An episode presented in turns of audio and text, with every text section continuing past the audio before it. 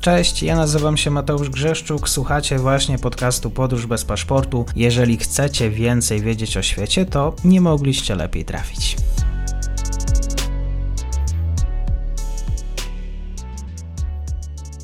Dzień dobry wszystkim słuchaczom. Dzisiaj dosyć ciekawy, wyjątkowy temat, bo będziemy rozmawiać o Falklandach, Malwinach. 40 lat właściwie od wybuchu wojny o, o, ten teren. Mój gość spróbuje również odpowiedzieć na pytanie, dlaczego właśnie ten archipelag jest tak ważny dla Argentyńczyków. Aaron Stachecki, przedsiębiorca działający w Ameryce Południowej. Dzień dobry, bardzo miło Cię widzieć i słyszeć. Dzień dobry, witam Mateusz, witam Państwa. Malvinas są Argentina, y, czyli Falklandy, Malwiny są Argentyną. No i pomimo upływu wielu lat y, hasło pojawia się chyba na wielu ulicach miast Argentyny, w bardzo wielu argentyńskich mediach. No właśnie, to tak na początek. Rocznica w jakiś sposób była zaakcentowana w argentyńskich mediach? Czy przeglądałeś, widziałeś tego typu hasła? Właściwie nie sposób było wejść na jakąkolwiek stronę z wiadomościami z Argentyny, czy nawet z regionu i nie natknąć się na doniesienia doniesienia mówiące o, o, przygotowaniach do tej rocznicy i o ogromnej niesprawiedliwości, która spotkała Argentynę w związku z utratą Wysp Malwin. Oni to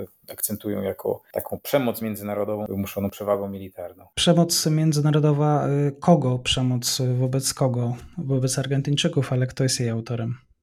W 1820 roku, kiedy Argentyna ogłosiła niepodległość, można powiedzieć, że nie uznała suwerenności Wielkiej Brytanii nad tymi terenami. Od tamtej pory zaczęła domagać się, czy wymuszać swojej suwerenności, akcentować swoją suwerenność e, nad Malwinami, ponieważ był on niezamieszkany, nieskolonizowany. Po prostu ogłaszając niepodległość uznali, że to jest również część, e, część, część państwa argentyńskiego. Założyli nawet w 21 roku, czyli rok po ogłoszeniu niepodległości, założyli tam miasto Port Louis które bardzo szybko upadło po 10 latach, ale chwilę później Brytyjczycy zdecydowali się na, na kolonizację terenów, które według prawa międzynarodowego należały Wielkiej Brytanii, bo zostały scedowane na Wielką Brytanię 50 lat wcześniej, w 1771 roku. Przed spotkaniem e, wspominałem już o tym, że rzeczywiście, jeżeli chodzi o właścicieli, tak, historia nie jest skomplikowana, ale e, kwestia właścicieli tego terenu, tego archipelagu, no nie jest już e, aż tak prosta. Wyspy przychodziły z różnych rąk do rąk.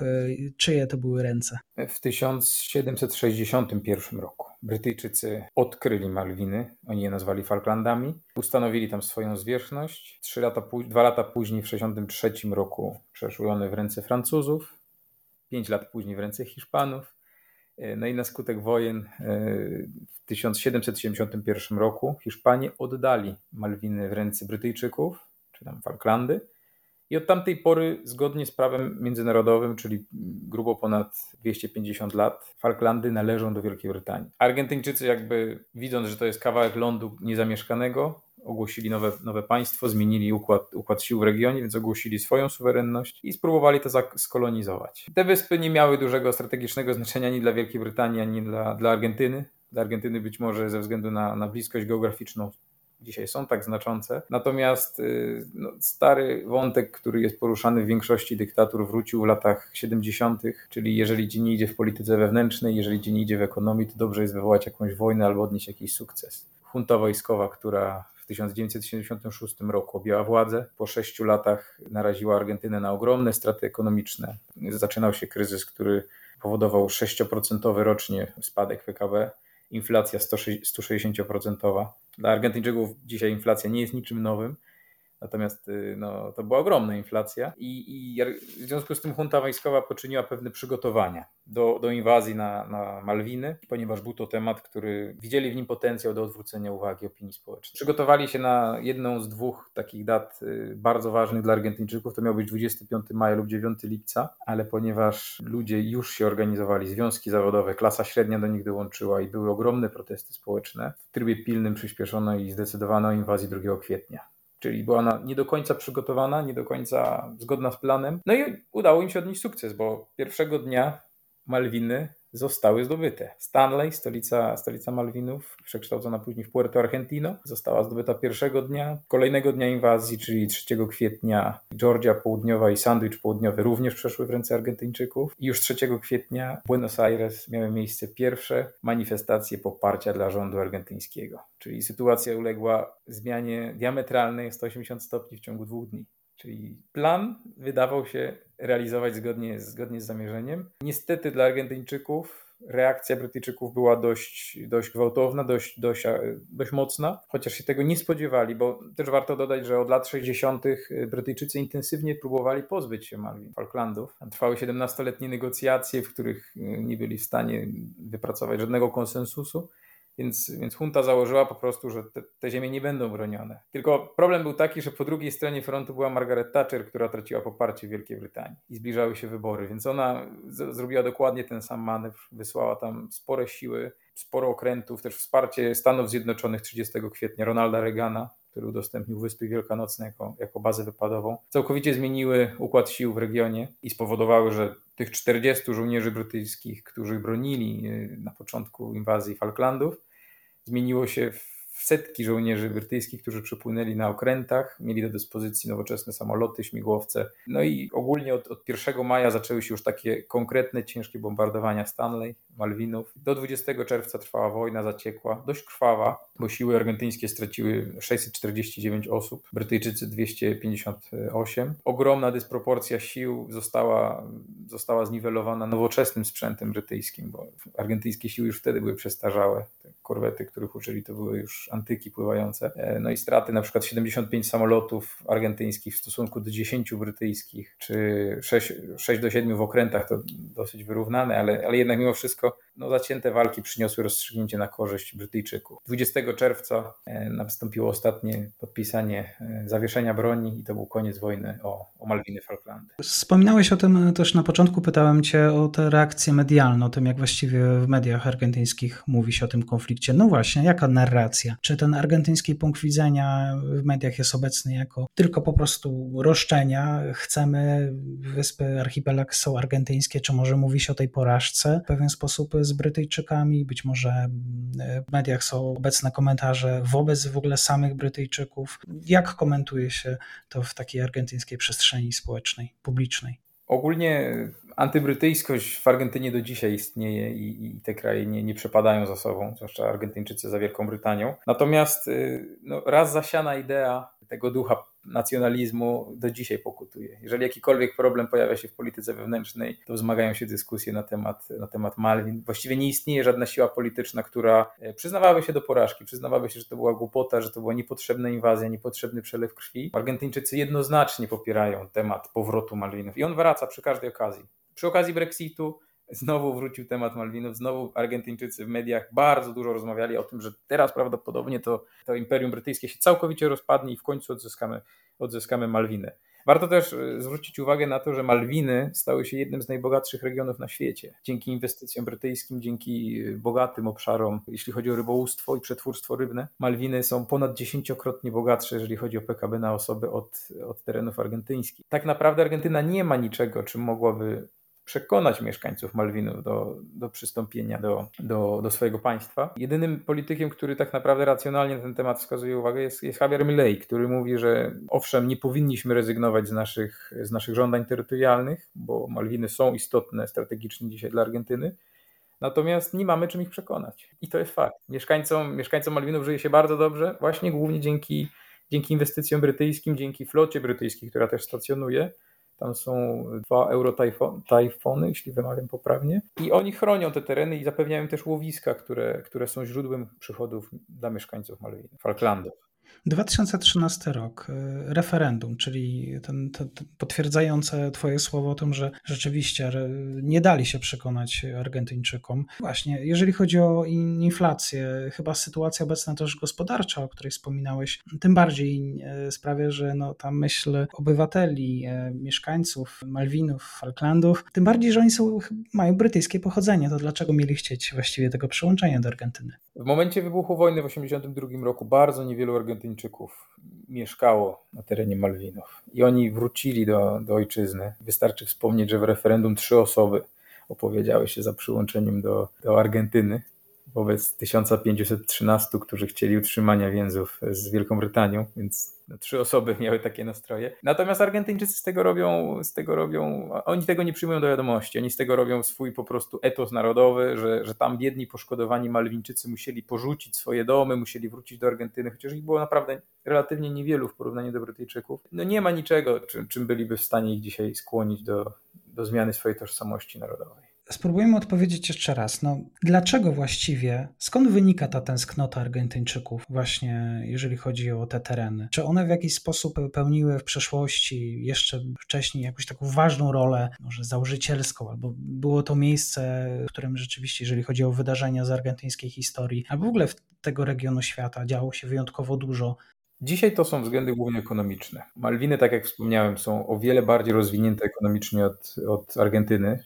Malwiny mają nienaturalnie ogromne łowiska, które są zapewniane właśnie przez obecność y, brytyjskiej floty w tym regionie, więc mogą, mogą poławiać e, no, dość drogie na świecie ryby zimnowodne, zimnomorskie, które są, które są cenione i, i bardzo mocno się rozwinęły. Więc jeżeli mamy do porównania poziom życia w Malwinach i poziom życia w Argentynie, to bardzo łatwo jest zauważyć kontrast i bardzo łatwo jest go podkreślić i powiedzieć, tutaj są zasoby naturalne. Również są zasoby naturalne, jeśli chodzi o węglowodory, które jeszcze nie są w pełni eksploatowane. Natomiast y, południe Argentyny ogólnie jest regionem z ogromnym potencjałem ekonomicznym i to dotyczy również Malwin. W tej chwili na przykład jesteśmy świadkami zielonej rewolucji. E, Patagonia, Malwiny to są idealne obszary na przykład do y, energetyki wiatrowej i, i pozyskanie tych terenów, y, pozyskanie tych terenów miałoby pewien wpływ ekonomiczny. Dzisiaj nastroje te również są rozgrywane przez Chińczyków i o tym trzeba powiedzieć. Chiny coraz mocniej akcentują swoją obecność y, właśnie w tym regionie świata. Wynajmują bazę lotniczą od Argentyny w Neuquén na południu. Y, w tej chwili rozmawiają z politykami argentyńskimi o, o wynajęciu terenów pod bazę morską w Ushuai, czyli w Tierra del Fuego, w ekstremalnie wysuniętym na południe obszarze Argentyny. No i rozgrywają też te napięcia pomiędzy, pomiędzy Malwinami i pomiędzy Wielko, o Malwiny pomiędzy Wielką Brytanią i Argentyną, akcentując coraz silniej swoją, swoją obecność i jakby dzieląc dwa kraje. Tam gdzie, jest, tam, gdzie dwóch się bije, trzeci korzysta i tutaj to, to przysłowie też znajduje zastosowanie. Luty tego, tego roku, dwa miesiące temu, Xi Jinping i prezydent Argentyny Alberto Fernandez właśnie wydali takie wspólne oświadczenie, w którym Chiny wyraziły wsparcie dla żądań Argentyny w kwestii uzyskania suwerenności nad Malwinami. Rozumiem, że nie tylko troska o dobro Argentyńczyków, nie tylko biznes, ale i również może gra na nosie Brytyjczykom e, sprawiła, że takie oświadczenie się w ogóle pojawiło. Tak, bez wątpienia. Chińczycy są bardzo zainteresowani zacieśnieniem relacji z Argentyną. W samej Argentynie się mówi, że, że kraj ten staje się pomału kolonią chińską. Naprawdę wystarczy przyjrzeć się na relacje, które są między Argentyną a Stanami Zjednoczonymi. One nie są zbyt ciepłe, szczególnie pod aktualną, aktualną władzą. Natomiast Chińczycy tutaj od początku bardzo akcentują swoje wsparcie. Wystarczy wspomnieć też o szczepionkach. W Argentynie pierwsze szczepionki i właściwie główne szczepionki, które docierały, to były Sinopharm, Sinopec, Sputnik. To były główne, główne szczepionki, które były tutaj dystrybuowane na terenie Argentyny. Pfizera praktycznie nie dystrybuowano, więc to pokazuje, jakie są tendencje. Zakulisowo mówi się też o ogromnych powiązaniach Krystyny Kirchner, która, która tak naprawdę jest dominującym politykiem na argentyńskiej scenie politycznej, o jej połączeniach z Chinami, o jej zależności od chińskich przywódców. Także stopniowo owijają sobie wokół palca Chiny ten kawałek, ten kawałek kontynentu południowoamerykańskiego. Skąd wynika y, ta antyamerykańskość, jeżeli chodzi o argentyńskie elity? To jest długa historia. Tak naprawdę wektory polityki y, amerykańskiej są bardzo mocno odwrotne od wektorów polskich. U nas y, w Polsce zniewolenie wiąże się z komunizmem, czyli z ideologią skrajnie lewicową. Natomiast y, w Argentynie zniewolenie czy, czy dyktatura wiąże się z y, ideologią prawicową, bo junta wojskowa miała bardzo dobre relacje z Kościołem katolickim, miała bardzo dobre relacje ze Stanami Zjednoczonymi, tu też ta sławetna operacja Kondor, y, w której, w której służby specjalne Stanów Zjednoczonych pomagały służbom specjalnych krajów Ameryki Południowej w usuwaniu oponentów politycznych. Więc lata 70., lata 80. to są silne relacje krajów Ameryki Łacińskiej ze Stanami Zjednoczonymi, ale dla mieszkańców krajów Ameryki Łacińskiej oznaczało to dyktatury, bardzo twarde trzymanie. Dlatego dla nich wolność oznacza skręt w lewo. Tak jak w Europie wolność oznacza skręt w prawo, bo to jest oderwanie od, od poprzedniej dyktatury. I, I, to jest rozgrywane, aczkolwiek są, są w Argentynie politycy mocno proamerykańscy. Tam jest po prostu bardzo silna polaryzacja. To jest podobne zjawisko jak w Stanach Zjednoczonych między demokratami a, a republikanami. Tak samo jest w Argentynie. Mamy blok aktualnego prezydenta Fernando, Alberta Fernandesa, który jest mocno prochiński, mocno prorosyjski i antyamerykański, ale na jego, po jego drugiej stronie stoi były prezydent i jego formacja polityczna, czyli Juntos por el Cambio, która jest mocno proamerykańska.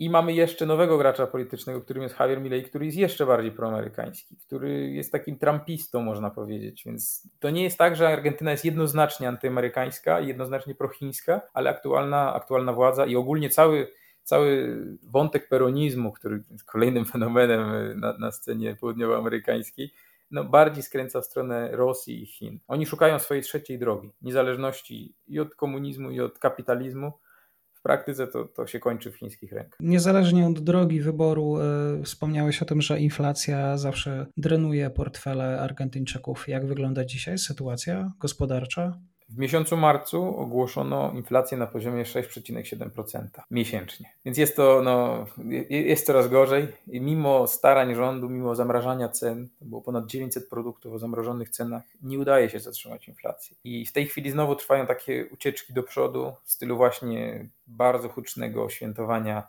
rocznicy utraty Malwinów. E, w tej chwili też są takie wyciągane na tapet e, tematy polityczne, około polityczne, jeśli chodzi o coś w rodzaju polskiej, e, polskiego Trybunału Konstytucyjnego. Tutaj w Argentynie dzieją się analogiczne rzeczy. Wszystko, co możliwe, żeby tylko odciągnąć uwagę od inflacji, z którą Argentyńczycy nauczyli się żyć. Tutaj mamy do czynienia z pewnym fenomenem na skalę świata. W Argentynie e, jest, są największe zasoby dolarowe na osobę. Tutaj mówi się o tym, że to jest ekonomia bimonetaria, czyli dwuwalutowa przeciętny Argentyńczyk ma prawie 5 tysięcy dolarów w gotówce. I to jest na osobę średnia. Więc Argentyńczycy od lat, od 60 lat mają do czynienia z, z ogromną inflacją, która drenuje siłę nabywczą peso. Wystarczy wspomnieć, że od 2003 y, roku siła nabywcza peso do dolara straciła 99,5% i to są dane oficjalne. Czyli będzie gorzej niż y, w pierwszej dekadzie tego stulecia? Tak pojawiają się takie prognozy? Być może tak. Wiele na to wskazuje, ponieważ Argentyna cały czas zależna jest od, od kolejnych transz rozmów z Międzynarodowym Funduszem Walutowym. E, cały czas Bank Centralny Argentyny nie jest w stanie obsłużyć e, zobowiązań, jakie ma, jakie ma żeby ustabilizować kurs peso i w związku z tym regularnie obcina obywatelom dostęp do peso. W tej chwili Argentyńczyk może wymienić 200 dolarów miesięcznie może kupić po kursie oficjalnym w banku, który nie jest tak dobry, jak wygląda oficjalnie, dlatego że są nałożone na niego ogromne, ogromne podatki. No, no jest utrudniany na wszelki możliwy sposób wypływ dolara z Argentyny. Międzynarodowy Fundusz Walutowy jeszcze całkiem niedawno udzielił właśnie 44 miliardów dolarów pomocy, takiej właśnie pożyczki Argentynie. Gdyby właśnie nie to wsparcie, mówiło się o tym, że rząd musiałby ogłosić pełną niewypłacalność państwa. E, no i tutaj chciałem Cię zapytać jeszcze o ten wątek właśnie Funduszu Walutowego. Czy taką pożyczkę łatwo Argentynie było rzeczywiście uzyskać i jakie były tego kulisy, bo chyba też to nie jest jednoznaczne. To były bardzo, to były wielomiesięczne rozmowy i rezultat jest krytykowany przez właściwie wszystkich oponentów e, Alberto Fernandesa. Ogłoszono to, jeśli się nie mylę, pod koniec lutego jako wielki sukces urzędującego prezydenta. Natomiast e, założenia, które przyjęto i obietnice, na które się zdobyła Argentyna, kolejny raz będą nie do spełnienia i, i ten temat powróci na, na, tapet w ciągu roku, być może dwóch lat, ponieważ Argentyna nie jest w stanie przy obecnej konfiguracji politycznej przeprowadzić reform strukturalnych, do których się zobowiązała nie jest w stanie urynkowić y, swojego, swojego rynku pracy, chociażby w tej chwili ogromna część społeczeństwa pracuje dla rządu i, i zależy, czy zależy od subwencji rządowych. IMF jest przeciwny temu i wymusza na, na Argentynie zmiany tego podejścia. Argentyna obiecuje, ale w rzeczywistości no, nie da się tego zrobić, dlatego że się przegrywa wybory w takiej, w takiej konfiguracji. Dzisiaj argentyński punkt widzenia. Rozpoczęliśmy rzeczywiście od Falklandów, Malwinów, ale okazuje się właśnie, że to jest bardzo blisko tej również i sytuacji gospodarczej, międzynarodowej i o Chinach, i o tej pomocy Międzynarodowego Funduszu Walutowego, aż w końcu inflacja, która również już chyba od no, 30 lat, 30 lat trwa ten kryzys, kryzys, ciągły kryzys gospodarczy, wysoka inflacja, ogromne zadłużenie, problemy ze spłatą kredytów zagranicznych powodują, że już chyba cztery razy Argentyna ogłaszała formalnie niewypłacalność dzisiaj na temat y, argentyński Aaron Stachecki, przedsiębiorca właśnie działający w Ameryce Południowej. Bardzo dziękuję. Dziękuję bardzo.